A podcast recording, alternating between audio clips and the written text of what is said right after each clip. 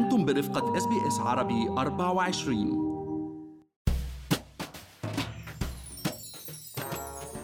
سألت شو يعني إن إف تي، قالوا لي Non-Fungible Token، وفسر الماء بالماء.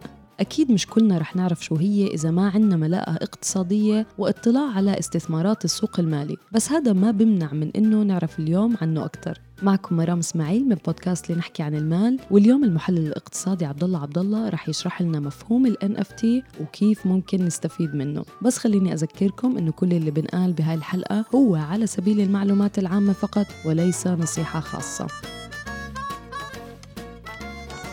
عبدالله أخذنا وقتنا لفهمنا شو يعني كريبتو وشو يعني بيتكوين، ويمكن ما فهمنا لسه. بالمدة الأخيرة طلع مصطلح جديد وهو ال إن إف تي، وفي ناس عم بتبيع وتشتري فيه. شو هو يا ترى؟ يعني فعلا خلينا سهلة شوي.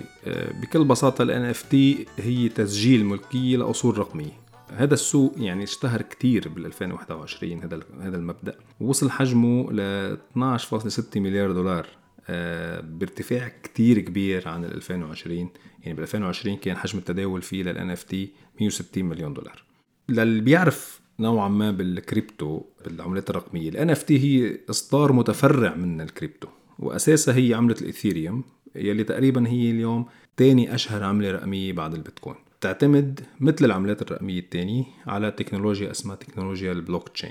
إذا بدنا كمان يعني نشرح شوي ببساطة، البلوك تشين هي قاعدة بيانات موزعة مش مركزية مثل قاعدات البيانات التقليدية، تمتاز إنها غير قابلة للتزوير أو الاختراق أو التعديل، ولهيك اليوم في لها عدة تطبيقات، ومن أحد التطبيقات هي الكريبتو والإن إف تي.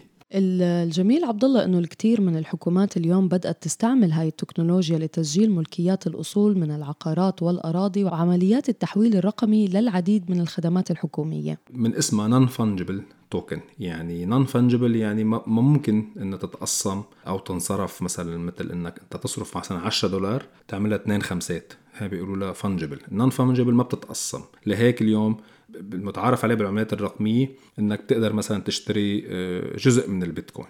هيدي لا الى قيمة الى قيمة موحدة، وقيمتها مرتبطة بالمحتوى الرقمي يلي هي بتمثله. شو يعني الهدف من من ال إن إف تي؟ هو تسجيل او حماية اصول رقمية ومحتوى رقمي بيتم انتاجه من قبل اشخاص على منصات الانترنت، وهن حابين يحموا الملكية الفكرية لهذا المحتوى قبل ما يبيعوه بطريقة تقليدية على الانترنت، لهيك بيحولوه لمبدأ ال إن إف تي، ويلي منذكر إنه بما أنه هي بيس على البلوك تشين غير قابلة للتعديل أو القرصنة أو التزوير. ال إن إف تي بتمثل قيمة لأصول رقمية مثل لوحات ورسومات، موسيقى، صور فوتوغرافية أو أي محتوى رقمي أو ما يسمى بالديجيتال كونتنت يمكن خلقه على الانترنت، وهي بتهدف لحمايته من القرصنة. وبتم ربط هذا المحتوى بما يعرف بال إن إف تي، ولا يمكن تجزئة هذا ال إن إف تي أو تقسيمه مثل العملات الرقمية الأخرى. مثل ما قلت عبدالله، يعني نحن اليوم فينا نشتري صفر فاصلة واحد بيتكوين بس ما فينا نشتري صفر فاصلة واحد إن إف تي. ال إن إف تي هو تعبير عن قيمة الأصل أو المحتوى اللي بيمثله. وهو اليوم كمان في منصات بيع وشراء لهذه ال إن إف تي.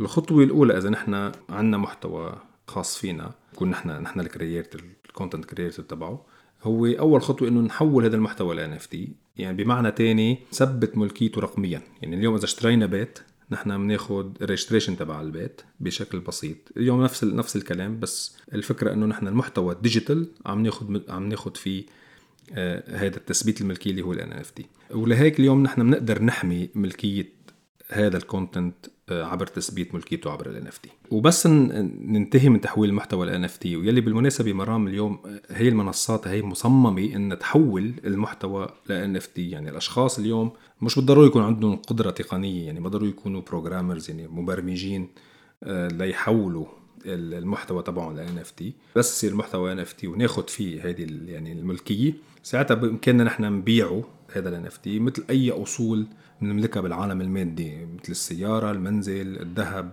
أي شيء نحن نملكه بالعالم المادي. إن إف تي نفس الشيء، نحن بنملك هذا الأصول بالعالم اللي خلينا نقول الديجيتال وورد الفيرتشوال. والتعبير التقني لهذا التحويل هو minting وهو تعبير مستوحى من عمليات سحق النقود المعدنية، بس نحولها ل إن إف تي بساعتها ممكن نبيعها. وعملية بيع ال إن إف تي بتصير عبر العملات الرقمية مثل مثل الإيثيريوم أو البيتكوين.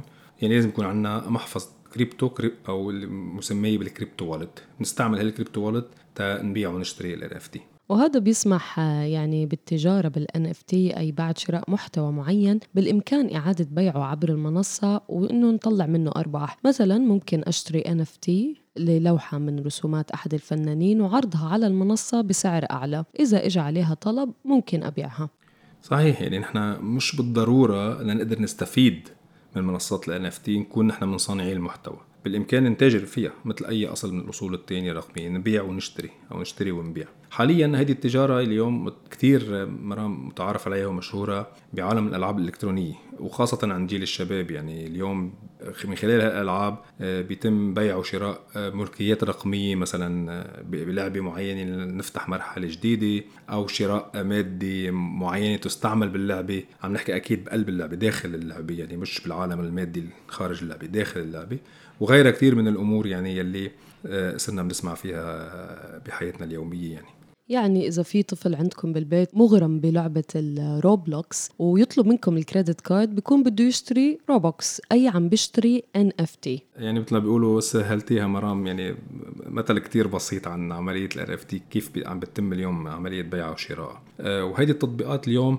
تطبيقات بسيطة، هي تكنولوجيا متطورة أكيد، وفي كتير من المستثمرين الكبار فاتوا على عالم ال إن إف تي، متوقع أنه يتطور بشكل كتير كبير ليغطي نواحي تانية من العالم الافتراضي، مش فقط إذا المحصور بقصص الجيمينج ويعني والموسيقى أو أو أو اللوحات أو غيرها. ممكن يغطي عدة أصول رقمية اليوم، ومنها مثلا على سبيل المثال شراء عقارات رقمية على منصة متافيرس تبع فيسبوك، وهون ما فينا نقول إلا الحديث بقية. صحيح عبد الله، يعني اليوم أعطيتنا لمحة سريعة عن ال إن إف تي، ولكن أكيد يعني رح يكون لنا وقفة تانية مع هذا الموضوع ونعرف كيف ممكن نستفيد منه أكثر بتطور هاي المنصة. أكيد خليكم معنا مستمعينا في بودكاست لنحكي عن المال، لنضل نواكب كل المستجدات اللي بتهم حياتنا المالية والعملية في أستراليا.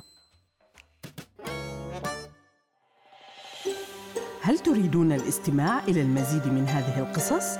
استمعوا من خلال أبل بودكاست، جوجل بودكاست، سبوتيفاي، أو من أينما تحصلون على البودكاست.